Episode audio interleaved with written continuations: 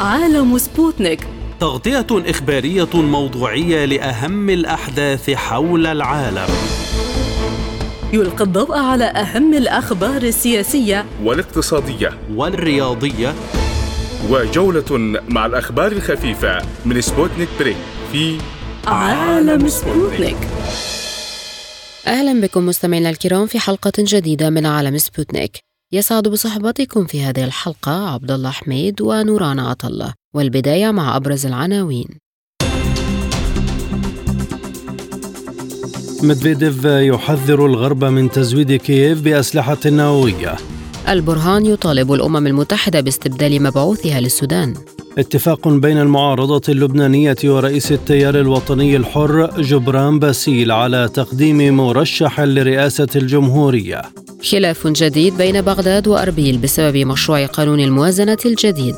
اقتصاديا الأمم المتحدة تؤكد أن ربط البنوك الروسية بعمليات تصدير الغذاء يسهل تنفيذ صفقة الحبوب.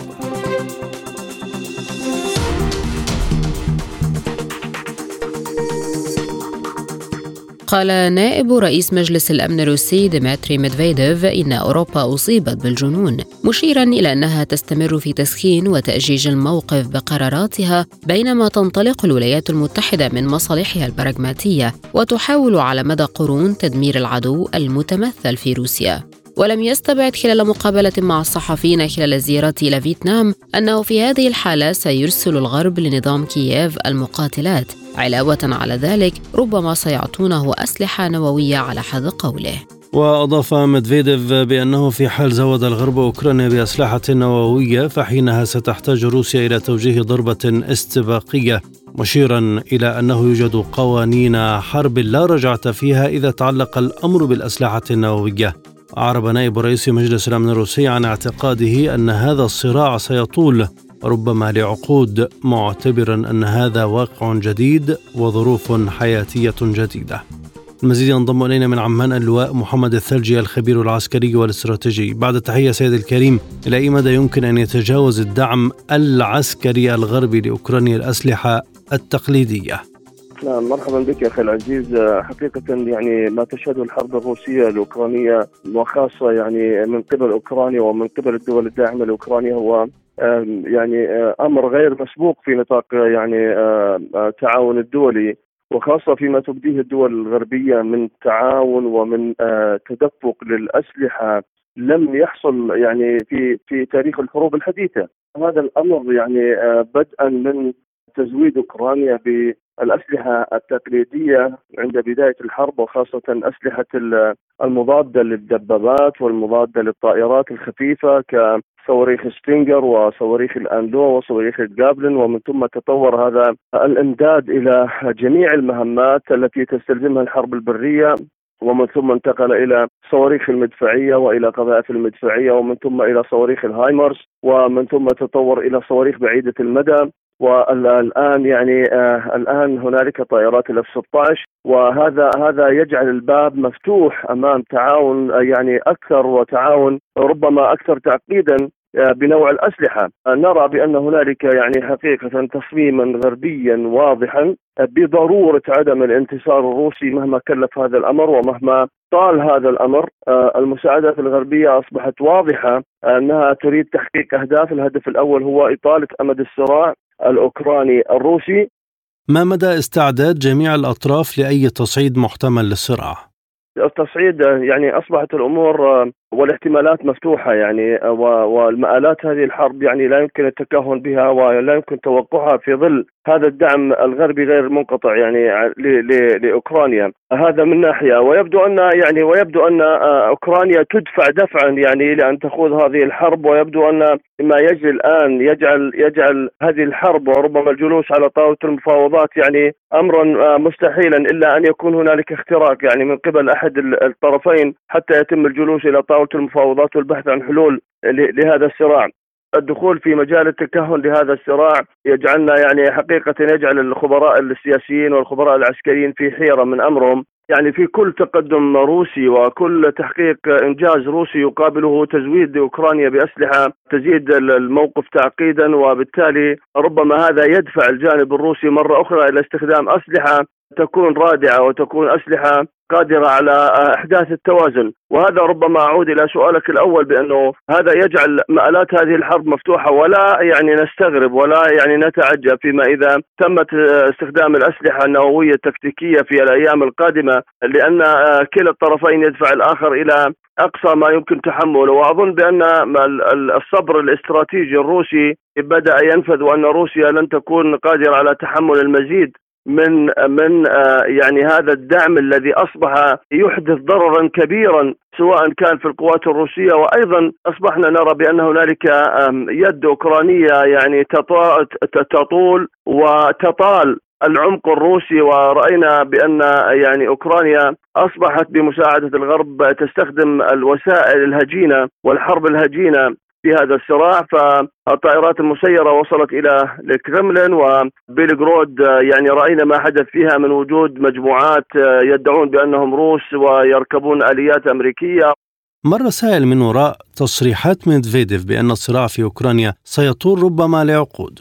سيدي هذا واضح يعني هذا واضح. هنالك تصميم عالمي يعني ربما من قبل المعسكر الغربي برئاسة الولايات المتحدة الأمريكية على عدم انتصار روسيا وعلى عدم هزيمة هزيمة أوكرانيا. وهذا هذا ربما ما يطيل يطيل أمد هذا الصراع.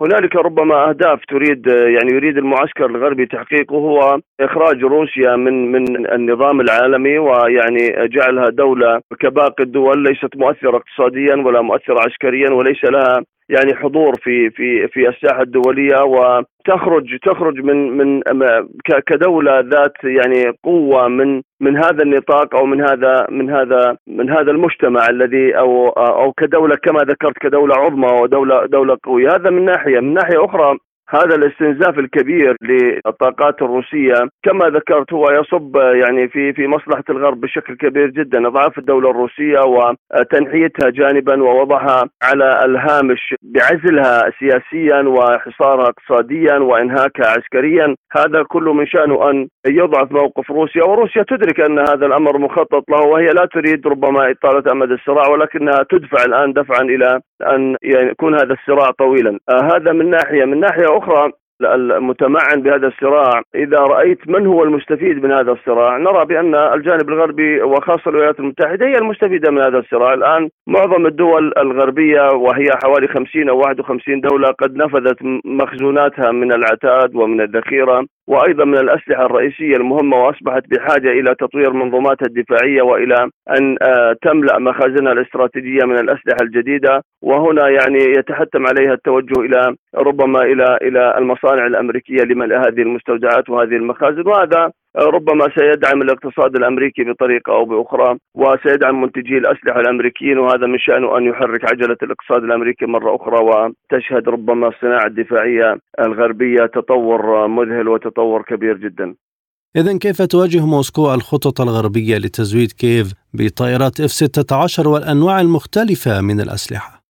أظن سيدي يعني هنالك يعني حسب ما لاحظته وحسب ما تابعته منذ بداية هذه الحرب وأنا أود أن أذكر شيء أنا يعني لست بصدد الوقوف لا مع الجانب الروسي ولا مع الجانب ال ال يعني الغربي وأنا هنا أنظر إلى الأمور بموضوعية من من قبيل التحليل العسكري. ما حدث خلال هذه الفترة ونتذكر على سبيل المثال صواريخ الهايمرز حينما زودت الولايات المتحدة أوكرانيا بصواريخ الهايمرز قد أحدثت أثرا كبيرا وأثرا بالغا وضررا في القوات الروسية وربما دفعتها إلى التخلي عن بعض المناطق نتيجة لنتيجة استخدام هذه الصواريخ. إلا أن القوات الروسية استطاعت تخطي هذه آه، أثر هذه الصواريخ بشكل فني وبشكل تقني متقدم بحيث أنها أصبحت منظومات الدفاع الجوي تستطيع التعامل معها وبالتالي تحييد أثر هذه الصواريخ وإخراجها من منظومة التأثير ومنظومة الضرر التي ألحقت الحقت الضرر بالقوات بالقوات الروسية، اذا هنالك آه، يعني لاحظنا بأن هنالك قدرة من الجانب الروسي على استيعاب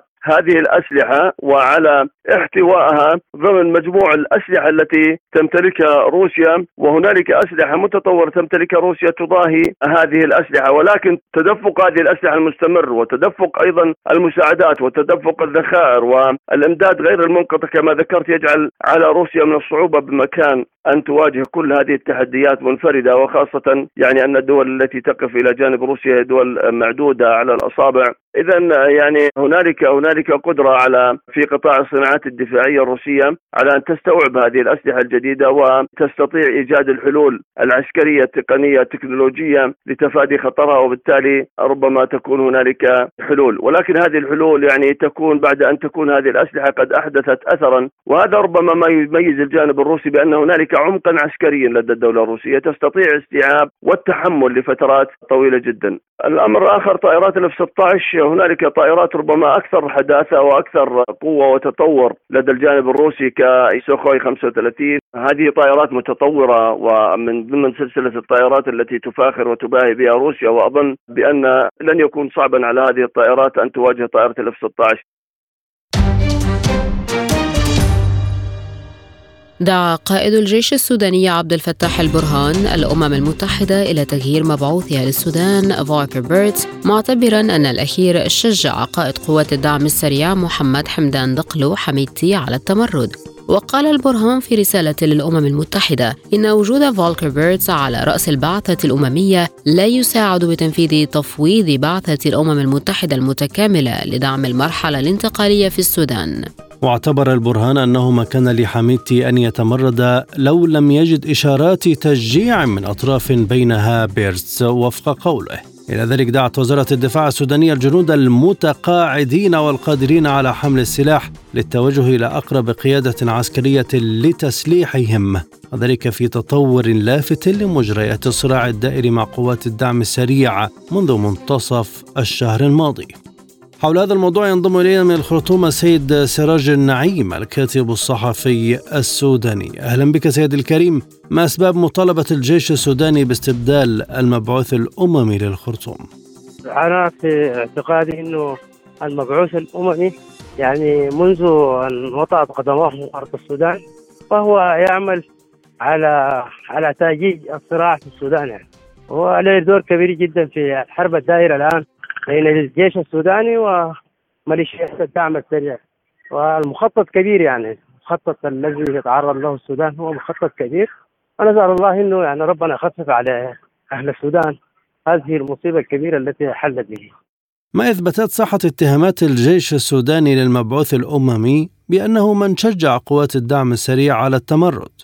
يعني التحركات التحركات كانت تتحرك في الخرطوم من الخرطوم لبورت السودان و وخلافه من التحركات السياسية. يعني هو كان بيمارس عمل سياسي ممنهج وتصريحاته ذاتها بتدل على إنه المساله هي كانت كل التصريحات كانت بتصب في صالح تعجيج الصراع يعني. وإنه هو منحاز تماما للدعم ضد منحاز تماما للدعم السريع. هو القوى السياسية الحاضنة للدعم السريع في بغرض إنه هو يدعي أنه يسعى إلى التحول يعني التحول الديمقراطي والانتقال للحكم المدني. عموما هو هي هي هو المخطط المخطط انكشف مع منذ اللحظة الأولى لانطلاقة لانطلاق الحرب في الخرطوم. لأنه حتى الأسباب التي تساق حول هذه حول هذه الحرب هي أسباب واهية جدا يعني ما ما ما بتدعو لأنه يحصل صراع ما بين الدعم السريع اللي هو كان كان قوة من من القوات العسكرية والجيش السوداني. وعموما هو صراع أنا أعتقد إنه الصراع هو صراع في النهاية صراع بتاع سلطة صراع لكن الضائع فيه في النهاية هو المواطن يعني. ولماذا طلب الجيش بتغيير المبعوث الأممي في هذا التوقيت ولم يطلبه سابقا؟ يعني الجيش الجيش لا لا, لا يتخذ الإجراءات بعجلة. ويتأنى في في مسألة في مسألة طلب الطلب من الأمم المتحدة إنه استبدال المبعوث. والمبعوث يعني المبعوث المطالبة ذاك مش من الجيش بس حتى ال حتى ال معظم الشعب السوداني. طالب بطرده بطرده من السودان. وفي مسيرات حصلت في بورسودان ذاتها اهالي بورسودان بصورة عامة أو شرق السودان. اللي هي تقع شرق السودان بورسودان. طالبوا بإنه طرد المبعوث الأممي. والسفير الاماراتي فالمساله المساله ما ما ما الجيش براوي يعني ما مساله الجيش براوي يعني حتى المواطنين المواطنين متذمرين وغاضبون من آه، من الممارسات السياسية اللي بيمارسها المبعوث الاممي والسفير الامارات. ذكرتم أن الصراع كان مخططا له وأن هناك جهات تدعم مسار الاشتباك العسكري، هل هناك ما يدل على ذلك؟ والله ما هو من خلال من خلال ما ما نشهده على أرض الواقع. ده كله بيأكد إنه والله الصراع الحرب الدائره الآن في الخرطوم هي حرب مخطط لها تخطيط آه، دقيق ومغنن. بدليل إنه ذاته حتى يعني الأحداث اللي بتشهدها الخرطوم الآن هي أحداث أحداث بي بي بي يعني الغرض منها طمس الهوية السودانية واستبدالها بهويات آه، هويات أخرى يعني يعني يعني الدعم السريع آه، معظم المقاتلين ضمنه من آه، غرب أفريقيا يعني تشاد تشاد النيجر مالي أفريقيا الوسطى وليبيا واستخبارات أجنبية أخرى ضالعة في في مسألة الحرب الدائرة في السودان يعني. ما تداعيات دعوة الجيش السوداني لتسليح كل القادرين على حمل السلاح؟ الجيش الجيش في فترة من الفترات أوقف التجنيد لفترة لفترة طويلة واستفاد واستفاد حميتي من مسألة عدم تجنيد الجيش لأفراد من بعد سقوط الرئيس آه، عمر البشير. ظل ظل قائد الدعم السريع اللي هو حميتي آه، يجند في القوات في قواته. آه، إلى ان وصلت من 25 من 25 ألف تقريبا إلى 100 ألف 100 ألف مقاتل أو أكثر. الجيش الآن لديه قوات. لا ما بقول لك ما لديه قوات لكن ما بيكمل ما بكم قوات آه، الدعم السريع الموجوده الآن على على على أرض الواقع يعني. فالجيش طبيعي طبيعي يستدعي قوات الاحتياطي بتاعته. الجيش عنده احتياطي يستدعي هو المواطنين ذاتهم يعني 90% منهم مدربين عسكريا يعني. سيد سراج يعني هل تثير هذه الدعوات المخاوف من انزلاق البلاد لحرب أهلية أكبر وتشابك الخيوط وتعقيدها أكثر؟ لا لا. شوف السودان ده حرب أهلية ما بتحصل ما بتحصل إن شاء الله. لأنه لأنه الناس متفهمة حتى القبائل كلها القبائل السودانية كلها متفهمة لطبيعة الصراع الدائر الآن في السودان. فهو صراع صراع آه، صراع مصالح هو عظمى. يعني أكبر منه من من من من من الانتماءات القبليه وكده فهي دول لديها مصالح يعني. أمريكا لديها مصالح في السودان الأمارات لديها مصالح في السعودية كذا. الدول دي كلها لديها مصالح في السودان يعني. فمن مصلحت فمن مصلحتهم كلهم إنه الصراع ده يجيب لحد هنا. بدليل المبادرة يعني المبادرة اللي غادتها أمريكا والسعودية لإيجاد هدنة لممرات إنسانية آمنة وبدليل إنه وبدليل إنه التفاوض إنه تحدثت أمريكا عن استمرارية التفاوض لايجاد حلول أمنية وسياسية. اتمنى ذلك غايته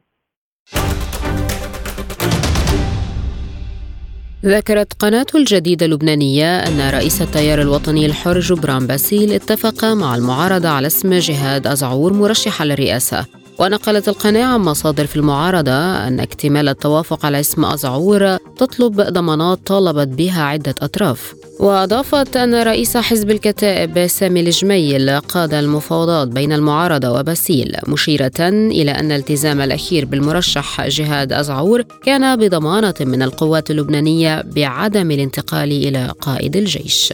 ونقلت القناة اللبنانية عن مصادر من الحزب الاشتراكي أن اللقاء الديمقراطي لن يدخل في مواجهة لا مع الثنائي الشيعي حزب الله وحركة أمل ولا مع الثنائي المسيحي وأنه سيكون خارج هذه الاتفاقيات بحيث لا يكون محسوبا على أي طرف.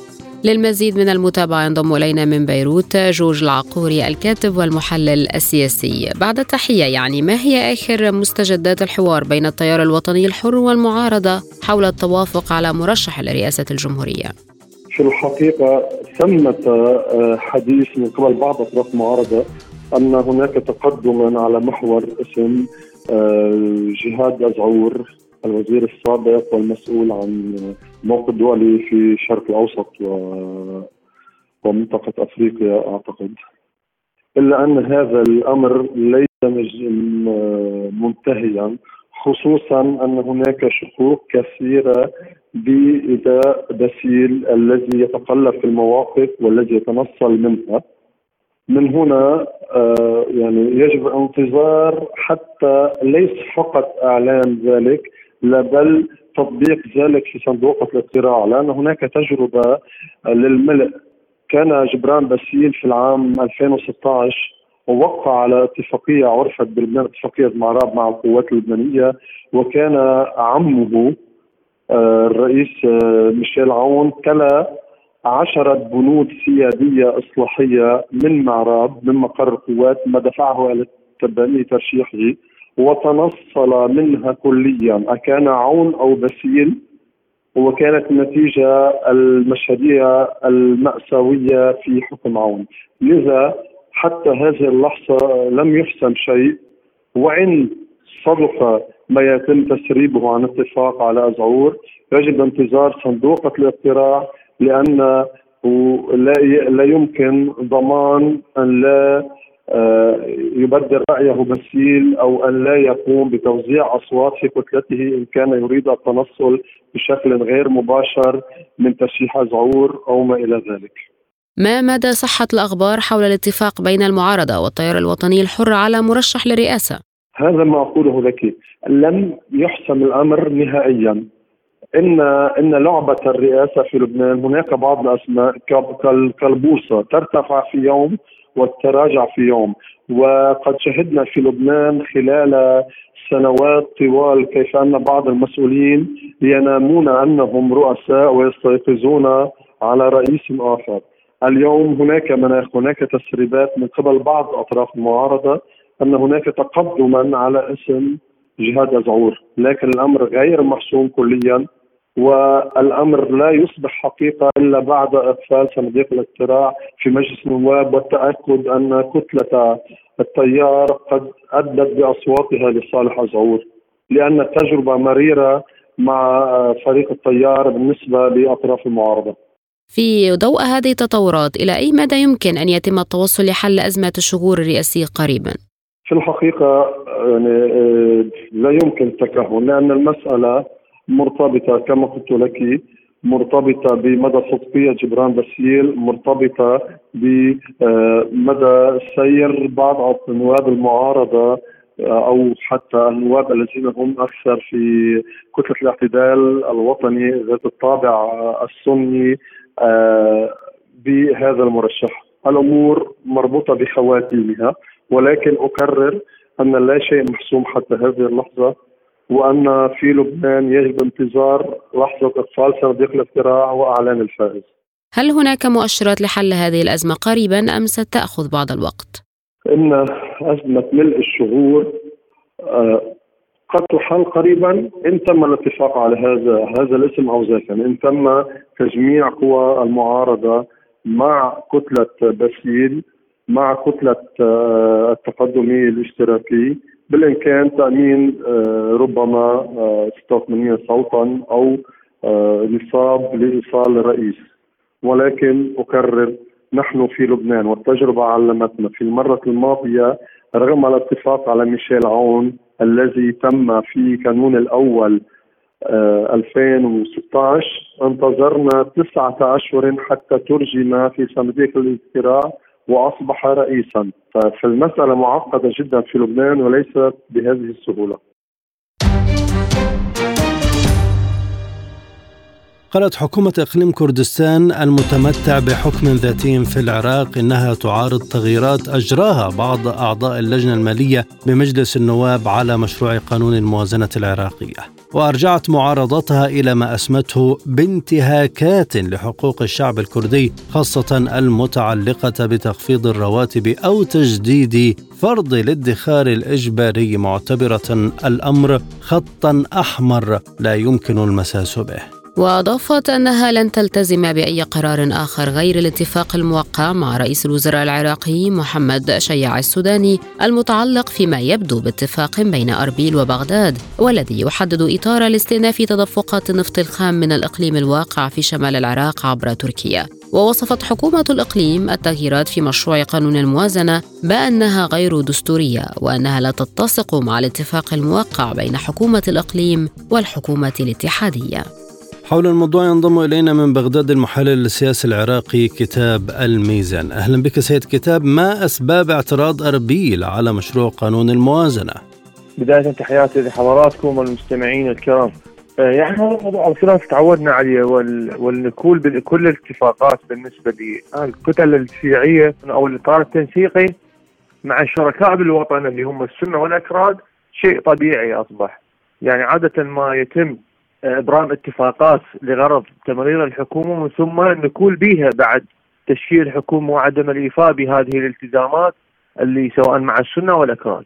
المشكلة مع الإكراد بأن اللجنة المالية ضربت الاتفاق اللي صار بين الحكومة التنفيذية وحكومة إقليم كردستان فيما يخص تصدير النفط من قبل إقليم كردستان وأيضا صرف مستحقات الإقليم لاقليم كردستان، الاتفاق كان كالاتي بأنه تسلم موازنة الإقليم ومن ثم يسلم الإقليم مبالغ مبيعات النفط اللي هو خاص بالأراضي إقليم كردستان، لكن اللجنة المالية غيرت هذه الفقرة واشترطت بأنه يسلم الإقليم اولا ومن ثم بغداد يسلم الالتزامات المالية تجاه إقليم كردستان، كذلك بأنه منعت إقليم كردستان من بيع النفط الخاص بالمناطق المشتركة اللي في كركوك ونينوى وبعض مناطق صلاح الدين.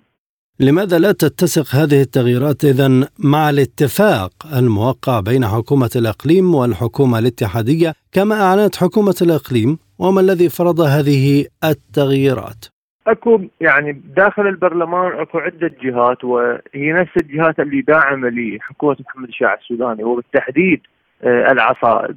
آه، العصائب دفعت باتجاه تغيير هذا الاتفاق وعندهم ممثلين داخل اللجنة المالية هم الذين أصروا على تغيير هذا الاتفاق. كذلك بأنه آه، وجود التحالف الكردستاني اللي هو اليكتي اللي هو يعتبر مناهض للبارتي في أربيل تحاول العصائب وتحاول بعض الجهات السياسية أن تصنع من جهة سياسية ند الحزب الحاكم في إقليم كردستان. وكذلك تحاول أن تتعامل مع آه، اليكتي اللي هو يسيطر على محافظة السليمانية يحاول أن يحاولون أن يتعاملوا معها كمحافظة مستقلة بعيدة عن إقليم كردستان. وبهذا هو هذا يدفع باتجاه خلق صراع جديد داخل إقليم كردستان بين الأحزاب المسيطرة على الحكومة. لهذا هو ذهب باتجاه خطوتين وخطتين. الأولى بأنه ضرب الاتفاق بين الإقليم والمركز ومن ثم خلق صراع حزبي داخل إقليم كردستان ما لمصلحته أن تضطرب العلاقة بين الإقليم والحكومة المركزية وتصل لهذا الوضع من الخلافات؟ المستفيد الأول من هذه الخلافات هي إيران لأنه آه، بقاء العراق وتحول العراق إلى منطقة آه، استقرار وعامل استقرار بالمنطقة يقلق آه، بعض الدول اللي كانت لها سطوة وهيمنة على القرار السياسي والأمني والاقتصادي بالعراق.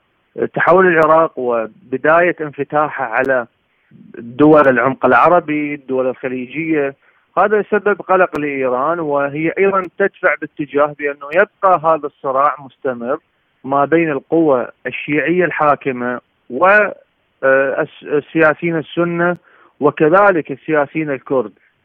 بقاء العراق عدم استقراره هو يصب في صالح آه، إيران بالتحديد وبعض الأحزاب والفصائل الموالية لإيران بالعراق. إلى أي مدى يمكن التوصل لحل لهذا الخلاف برأيك وهل هناك من يتدخل لإنهائه؟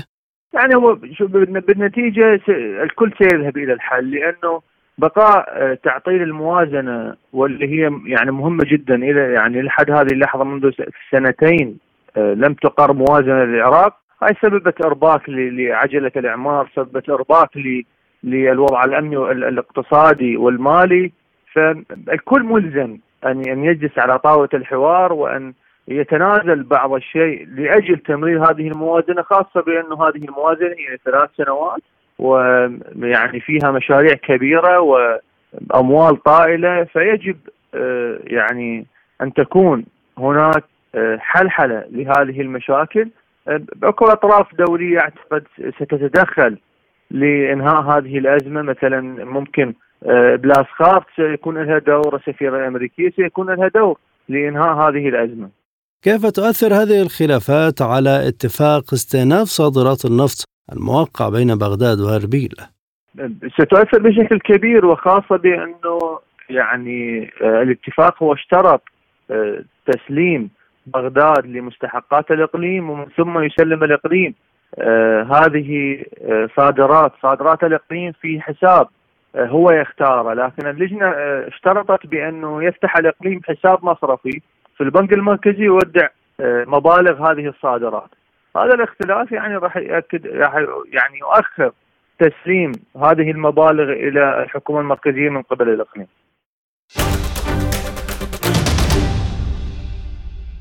صرح المتحدث باسم الأمين العام للأمم المتحدة ستيفن دوغاريك أن إعادة ربط البنوك الروسية بعمليات تصدير المواد الغذائية والأسمدة سيسهل تنفيذ صفقة الحبوب. لكنه أشار في الوقت نفسه إلى أن هذا القرار ليس بين يدي الأمم المتحدة وحدها. وأوضح دوغاريك في مؤتمر صحفي بالشراكة مع أفريكسم بانك ويقوم مؤتمر الأمم المتحدة للتجارة والتنمية بتطوير منصة تداول من أجل ضمان المعاملات الفعالة بين مصدري الأغذية والأسمدة الروس والمشترين في أفريقيا. كان المتحدث باسم الرئاسة الروسية ديمتري بيسكوف قد أعلن في الثاني والعشرين من أيار مايو أن الأمين العام للأمم المتحدة أنطونيو غوتيريش يواجه موقفا غير بناء من جانب بعض الدول الغربية فيما يتعلق بالجزء الروسي من صفقة الحبوب. للمزيد من المتابعة ينضم إلينا من دمشق المحلل السياسي دكتور أسامة السماق بعد التحية يعني هل يعني أن هناك مساعي لتذليل الصعوبات التي تواجه تنفيذ صفقة الحبوب بشكل كامل؟ آه طبعا طبعا تحاول الأمم المتحدة ب والامين العام غوتيريش يحاولون تذليل الصعوبات أمام اتفاقية البحر الأسود أو ما اتفق على تعريفها بأنها صفقة تصدير الحبوب الأوكرانية. هي عمليا هي اتفاقية لتصدير الحبوب الأوكرانية والروسية والاسمده الزراعيه الروسية. لكن عملية التصدير دائما تحتاج إلى طرفين لأنه عملية التصدير تصدير السلع تحتاج إلى شاري وبائع. إذا كان البائع هو الطرف الروسي أو المؤسسات الزراعية الروسية والشركات الروسية فعلى الشاري أن يدفع ثمن آه هذه السلع التي هي عبارة عن حبوب واسمده ومن أجل أن يستطيع تحويل هذا المبلغ لا بد من حل المشاكل التي آه تعترض التحويلات المالية وفتح الاعتمادات LC آه لدى البنوك الروسية وذلك بسبب العقوبات الغربية التي فرضت على القطاع المصرفي الروسي وعلى البنوك الروسية والتي أدت إلى إخراج مجمل هذه البنوك أو معظمها من نظام الرسائل البنكية آه التي يسمى نظام سويفت العالمي.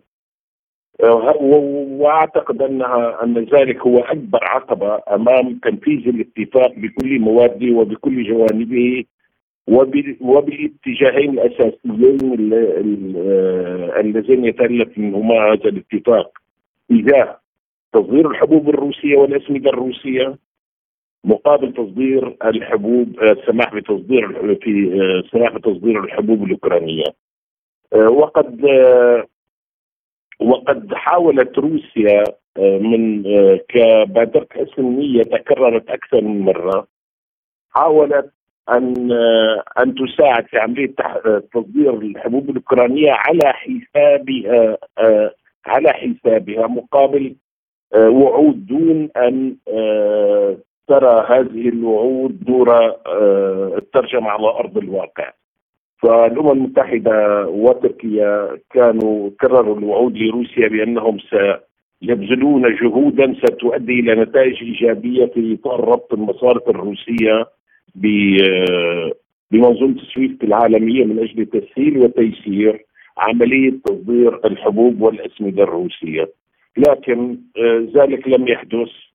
ولم تربط المصارف الروسية بأنظمة سويفت لا بل ما حدث هو العكس. أن بعض المصارف والبنوك الروسية مصرفين أو ثلاثة كانوا خارج هذه العقوبات.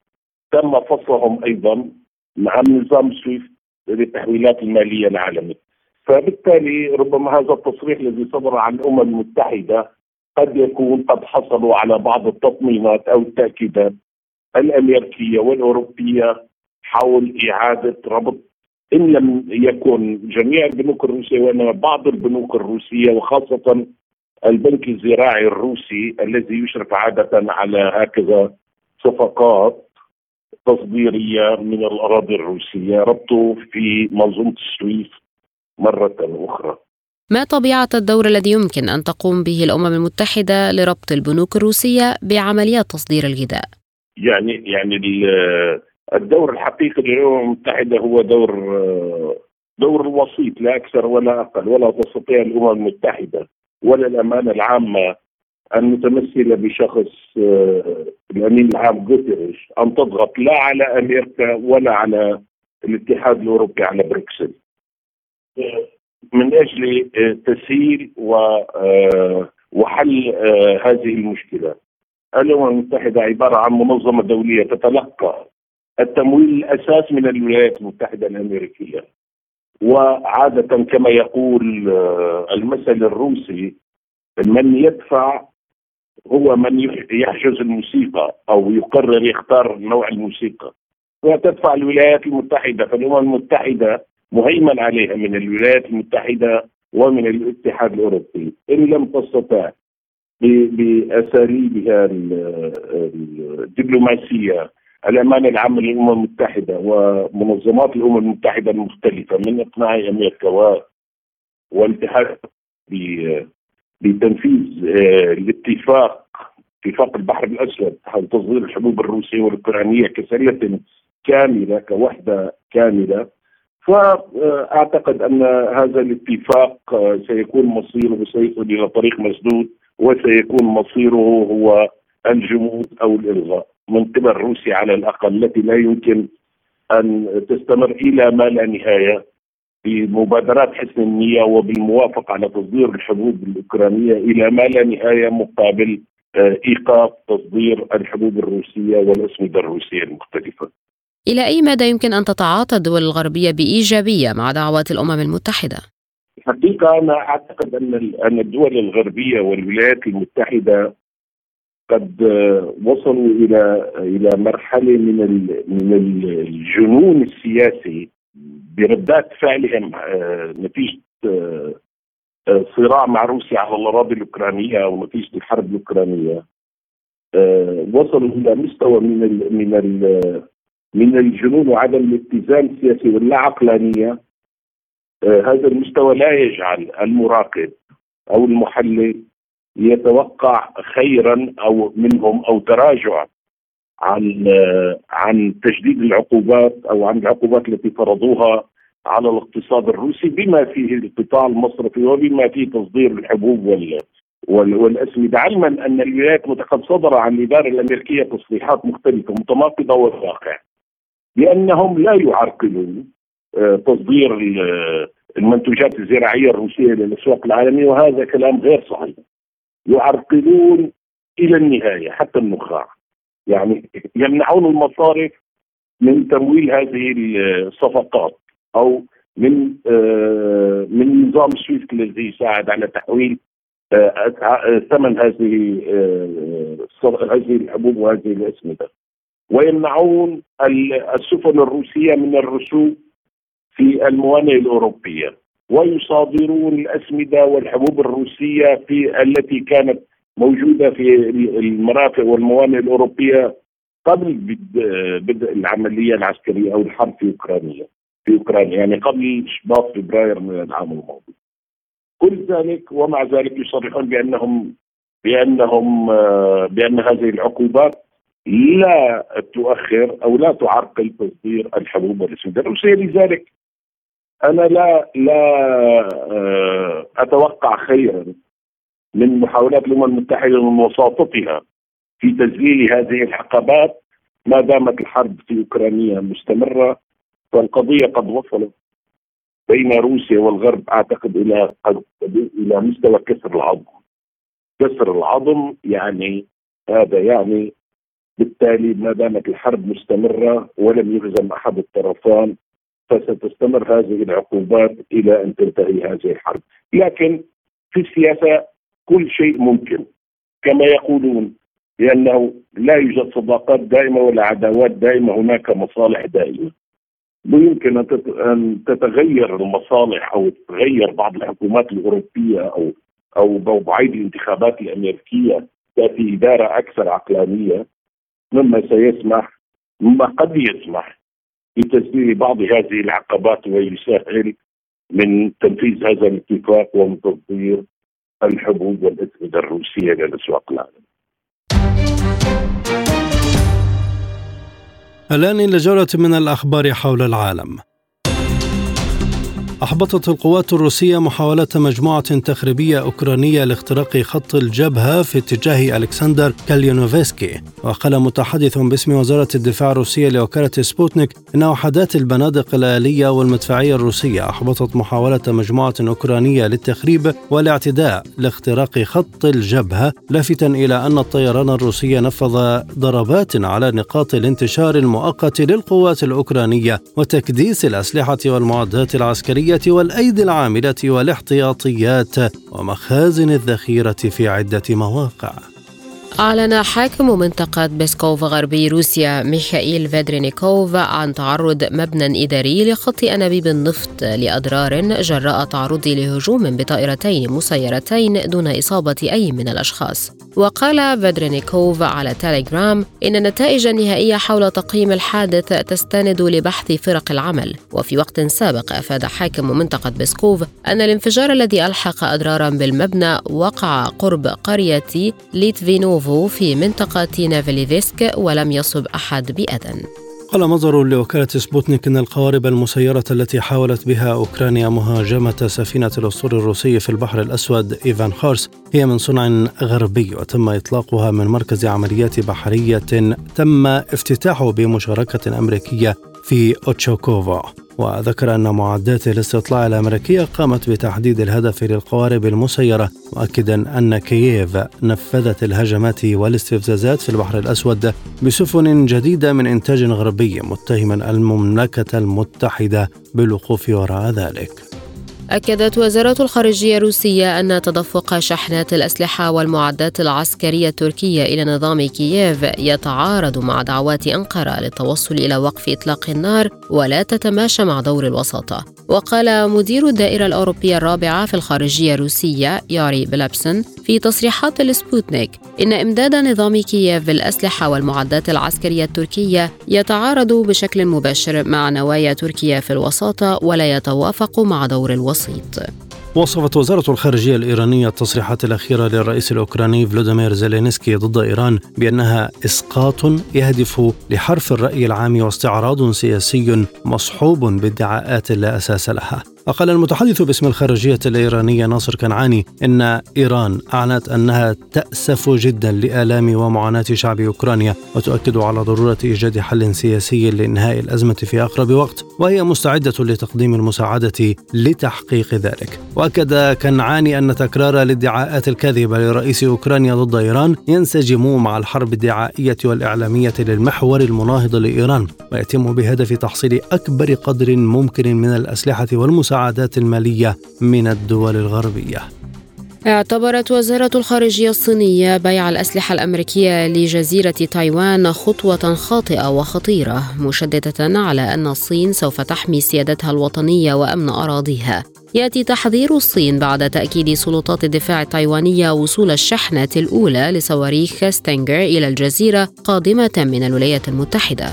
وشددت المتحدثة باسم وزارة الخارجية الصينية ماونينغ في مؤتمر صحفي أن بيع الأسلحة الأمريكية لتايوان يعد انتهاكا خطيرا للبيانات الصينية الأمريكية المشتركة الثلاثة ويقوض سيادة الصين ومصالحها الأمنية ويقوض السلام والاستقرار عبر مضيق تايوان شنت مقاتلة حربية روسية يوم الجمعة سلسلة غارات استباقية على مرحلتين استهدفت خلالها مقرا لمسلحي تنظيم جبهة النصرة الإرهابية في جبل الزاوية جنوب إدلب. وكشف مصدر ميداني رفيع المستوى لسبوتنيك عن أن طائرات الاستطلاع الروسية رصدت تحركات لمسلحي النصرة وحراس الدين على محور جبل الزاوية جنوب إدلب مع تكثيف نشاطها بشكل خاص في بلدتي فليفل وسفوهن. وأسفرت الغارات عن تدمير أحد مشاغل النصرة يحوي بداخله طائرات مسيرة معدلة ومذخرة وذلك ضمن أحد الأحراش الزراعية في محيط بلدة فليفل جنوب إدلب بالإضافة إلى تدمير سيارتي دفع الرباعية قال المتحدث باسم الخارجية الأمريكية ماتيو ميلر إن الدبلوماسية هي أفضل طريق لعدم امتلاك إيران سلاحا نووي. وأوضح ميلر أن بلاده تحتفظ بالقدرة على التواصل مع إيران وتوصيل الرسائل إليها عندما يكون ذلك في مصلحة الولايات المتحدة. جاءت تصريحات الخارجية الأمريكية بعدما أشار عبد اللهيان إلى أن هناك مساع دولية للتوصل إلى صيغة أولية لنص اتفاق نووي، مشيرا إلى أن مفاوضات الاتفاق النووي تجرى بشكل غير مباشر عبر تبادل الرسائل بين الأطراف. أكد الحرس الثوري الإيراني أن أمن الخليج توفره دول المنطقة وإيران مشددا على أنه لا داعي لتواجد الولايات المتحدة وغيرها هناك. وأوضح قائد القوات البحرية للحرس الثوري العميد علي رضا تنكسيري أن إيران توفر الأمن في الخليج بكل حزم مشددا على ضرورة أن يعلم الجميع أن الخليج لا يحتاج إلى الأجانب من أجل أمنه. وذكر أن التراجع أمام العدو سيؤدي إلى سيطرته على المنطقة ولا سبيل سوى الثبات والمقاومة الذي يؤدي للانتصار. وصفت قوات الدعم السريع في السودان إعلان الجيش ببدء التعبئة العامة لمتقاعدي القوات المسلحة بالخطير مؤكدة أنه يعكس فشلا ويأسا وتخبطا في ميدان المعركة بحسب بيان صادر عن الدعم السريع. وقال البيان إن قوات الدعم السريع لن تتراجع حتى تحقيق التحول الديمقراطي المدني الكامل وتقديم هذه الطغمة للعدالة. داعية من وصفتهم بالشرفاء من القوات المسلحة التصدي لهذا المخطط الرامي لتفتيت نسيج المجتمع. أعلنت وسائل إعلام سودانية أن الجيش السوداني صادر أسلحة مهربة قادمة من دولة أجنبية في ولاية البحر الأحمر. ونقلت صحيفة السوداني عن مصادر قولها إن شعبة الاستخبارات العسكرية في البحر الأحمر ضبطت مجموعة من الأسلحة والذخائر جنوبية محلية سواكن قادمة من دولة أجنبية لصالح الدعم السريع. وأضافت المصادر أنه يجري الآن رصد هذه المجموعات التي تتعامل مع قوات الدعم السريع لإيصال الإمداد الخارجي لهم. أكد مجلس السلم والأمن في الاتحاد الأفريقي أنه لا حلا عسكريا لأزمة السودان مشددا على ضرورة وقف القتال فورا دون شروط مسبقة. وقال مجلس السلم والأمن في بيان إن القتال في السودان سببه اختلاف الرؤى بشأن الاتفاق الإطاري الموقع في ديسمبر الماضي كاشفا أن عدد النازحين بسبب القتال في السودان وصل لأكثر من 700 ألف حتى التاسع من مايو الجاري. بدوره كشف مصدر دبلوماسي سوداني أن بلاده أبلغت الاتحاد الأفريقي بأنه سينسحب من عضويته حال اتخذ خطوات دون أي مشاورات.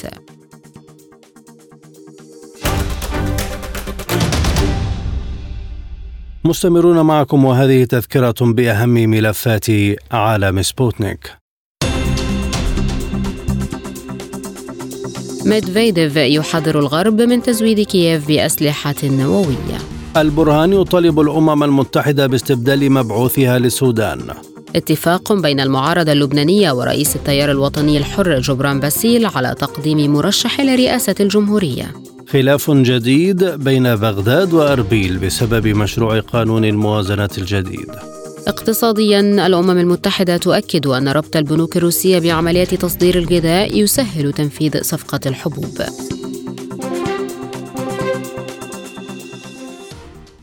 الآن إلى جولة في أخبار الاقتصاد. قال نائب وزير الخارجية الروسي سيرجي ريابكوف إن دول مجموعة بريكس تسارع في مسألة الانتقال إلى التسويات بالعملات الوطنية لكن لا يزال من الصعب الحديث عن عملة موحدة للمجموعة. جاءت تصريحات نائب وزير الخارجية الروسي في مقابلة مع مجلة الحياة الدولية الروسية وأضاف ريابكوف أنه من الواضح لمجموعة بريكس أن واشنطن وحلفائها يستخدمون الدولار كسلاح للضغط على الدول الأخرى. وأوضح أن محاولات الغرب لتقييد الصادرات الروسية ومنع المعاملات المالية تشجع العديد من الدول على التفكير في بدائل للدولار لكن في الوقت نفسه أشار ريابكوف إلى أنه حتى الآن لا يمكن الحديث عن عملة موحدة لمجموعة بريكس. قال المتحدث باسم الرئاسة الروسية ديمتري بيسكوف إن بريطانيا والدول الأخرى التي تعدت على أصول روسيا الاتحادية ملزمة بإلغاء تجميدها على الفور دون أي شروط. جاء تصريح بيسكوف تعليقا على ما ورد في وسائل الإعلام الغربية بأن المملكة المتحدة لن تعيد أصول الدولة المجمدة لروسيا لإجبارها على دفع تعويضات لأوكرانيا. وأضاف أنه خلاف ذلك فإنهم ينتهكون جميع القواعد المتعارف عليها بما في ذلك تشريعاتهم المحلية والقانون الدولي. قالت المديرة العامة لصندوق النقد الدولي كريستالينا جورجيفا إن فشل إدارة الرئيس الأمريكي جو بايدن وزعماء الكونغرس في التوصل إلى اتفاق بشأن سقف ديون البلاد سيؤدي إلى انكماش في الاقتصاد الأمريكي والاقتصاد العالمي. وأضافت جورجيفا في تصريحات للصحفيين متوقعة أن ذلك سيكون بمثابة صدمة بعد صدمات متتالية. في هذا السياق أكد صندوق النقد الدولي أنه يحث الكونغرس الأمريكي على رفع حد الدين الوطني على الفور كما يدعو إلى التوصل إلى حل دائم للمواجهة المتكررة بشأن هذه القضية. وأضاف أنه لتجنب تفاقم مخاطر الهبوط يجب على الكونغرس رفع سقف الديون أو تعليقه على الفور مما يسمح للمفاوضات حول ميزانية السنة المالية 2024 أن تبدأ بجدية. وافق البنك الدولي على تقديم تمويل إضافي قيمته 300 مليون دولار لدعم الأسر الفقيرة والأكثر احتياجا في لبنان. وأضاف في بيان نقلته الوكالة الوطنية للإعلام أن ذلك بهدف دعم شبكة الأمان الاجتماعي للاستجابة للأزمة وجائحة كوفيد-19 في لبنان. وأوضح البيان أن هذا التمويل الإضافي سيسمح بمواصلة وتوسيع نطاق تقديم التحويلات النقدية للأسر اللبنانية الفقيرة والأكثر احتياجاً. وأشار إلى أن التمويل الجديد سيسهم أيضا في دعم تطوير نظام موحد لشبكات الأمان الاجتماعي يمكن من الاستجابة للصدمات الحالية والمستقبلية على نحو أفضل.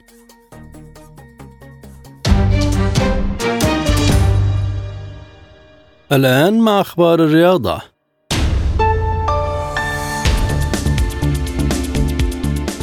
حقق المنتخب التونسي فوزا كبيرا على نظيره العراقي في إطار الجولة الثانية من دور المجموعات لبطولة كأس العالم للشباب.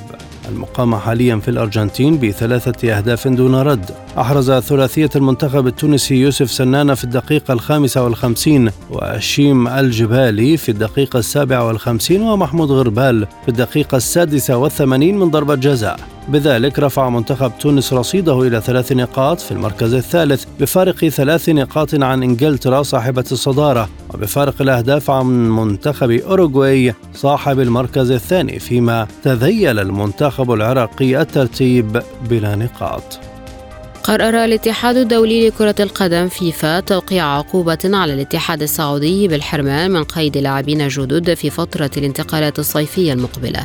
وبحسب التقارير فإن الفيفا اتخذ قرارا بمنع الاتحاد من ضم لاعبين جدد في صيف 2023 وجاء قرار الفيفا بسبب التأخر في تسديد مستحقات نادي الشارقة الإماراتي من انتقال البرازيلي آه، كورونادو والبالغة مليوني يورو. وانضم كورونادو لصفوف الاتحاد خلال فترة الانتقالات الصيفية في عام 2021 قادما من صفوف الشارقة الإماراتي. تأهل لاعب التنس الأرجنتيني فرانسيسكو سيرندولو لنهائي بطولة ليون الفرنسية بعد فوزه على حامل اللقب البريطاني كاميرون نوري المصنف الرابع عشر عالميا. وفاز سيرندولو على نوري بمجموعتين دون رد بواقع 6 3 و 6 0 ومن المقرر أن يلتقي سيرندولو في المباراة النهائية مع الفائز من مواجهة الفرنسي أرثر فيلس والأمريكي براندون ناكاشيما. تأهلت الإيطالية لوسيا برونزاتي لنهائي بطولة الرباط المفتوحة للتنس بعد فوزها على الأمريكية سلوان ستيفنز أمس الجمعة في نصف النهائي. وفازت برونزاتي المصنفة رقم 102 عالميا بمجموعتين دون رد بواقع 6-1 و1-6 ومن المقرر أن تواجه برونزاتي النمساوية جوليا جرابر التي تمكنت من الإطاحة بالأرجنتينية جوليا رييرا من نصف النهائي.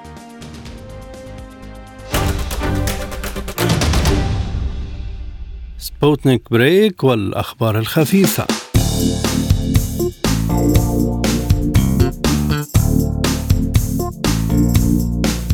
أكد المدير التنفيذي السابق لشركة جوجل الأمريكية إريك شميدت أن تكنولوجيا الذكاء الاصطناعي الرائجة حاليا حول العالم تشكل خطرا وجوديا من الممكن أن يتسبب في إصابة أو قتل العديد من الأشخاص. أشار في تصريحات صحفية في العاصمة البريطانية لندن إلى أنه لا يشعر أن تهديد الذكاء الاصطناعي خطير في الوقت الحالي وأنه قد يكون خيالي حاليا لكنه قال إنه يرى مستقبلا قريبا لمخاطرها وفقا لصحيفة ذا هانس انديا الهندية. وأوضح أنه من الممكن استغلال التكنولوجيا في العثور على ثغرات أمنية في البرامج أو أنواع بيولوجية جديدة مشددا على أنه من المهم ضمان عدم إساءة استخدام هذه الأنظمة من قبل الأشرار بحسب قوله. وأكد شمدت أنه لا يملك حلا ثابتا لتنظيم الذكاء الاصطناعي لكنه يعتقد أنه لن يكون هناك منظم خاص بالتكنولوجيا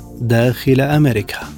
تسببت الرياح القوية في فتح باب طائرة ركاب تابعة لشركة آسيانا قبيل هبوطها في مطار دايغو جنوب شرقي كوريا الجنوبية ما أثار حالة من الفزع بين الركاب والبالغ عددهم 194 ونقلت وكالة يونهاب الكورية عن قطاع الطيران أن طائرة برقم رحلة OZ8124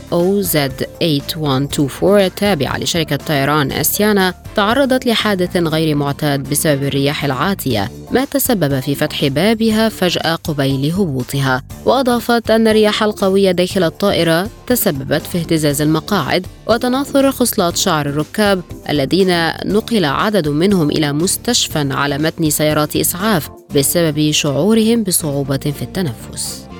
ذكر الموقع الإلكتروني الغربي ستايلست أن استخدام شبكات التواصل الاجتماعي رغم أنها قد أصبحت جزءا لا يتجزأ من حياتنا قد يكون له تأثير هائل على نمط أو طبيعة نوم الإنسان العادية وأضاف بحسب دراسة طبية جديدة أن نشر أي محتوى أو بوست على وسائل التواصل الاجتماعي قبل النوم مباشرة يمكن أن يبقي الإنسان مستيقظا لساعات قد تمتد إلى ثلاث ساعات متواصلة. وأشارت الدراسة إلى أن اللون الأزرق لوسائل التواصل الاجتماعي أو أضواء شاشة الموبايل قد تعطل إيقاع الساعة البيولوجية للإنسان وتسبب له الخلل وتحول دون الاستجابة للنوم ما يتسبب في الأرق. وشددت على أن تصفح تلك الوسائل الاجتماعية قبل النوم مباشرة خاصة أثناء وجودهم أو استلقائهم على السرير سيمنعهم من النوم لثلاث ساعات ويمنع دورة النوم الطبيعية للجسم. أعلنت شركة نيورالينك الأمريكية المملوكة للملياردير إيلون ماسك والتي تسعى لتجربة زراعة شرائح إلكترونية في الرأس البشرية أنها تلقت تصريحا من إدارة الغذاء والدواء الأمريكية FDA لبدء التجارب السريرية البشرية. ووصفت الشركة في بيان على حسابها على تويتر قرار إدارة الغذاء والدواء الأمريكية بأنه خطوة مهمة ستسمح في يوم من الأيام لتقنية الشركة بمساعدة العديد من الأشخاص. وكانت شركة نيورالينك أرسلت في عام 2022 طلبا للحصول على إذن لإجراء تجربة سريرية على البشر ولكن تم رفضها.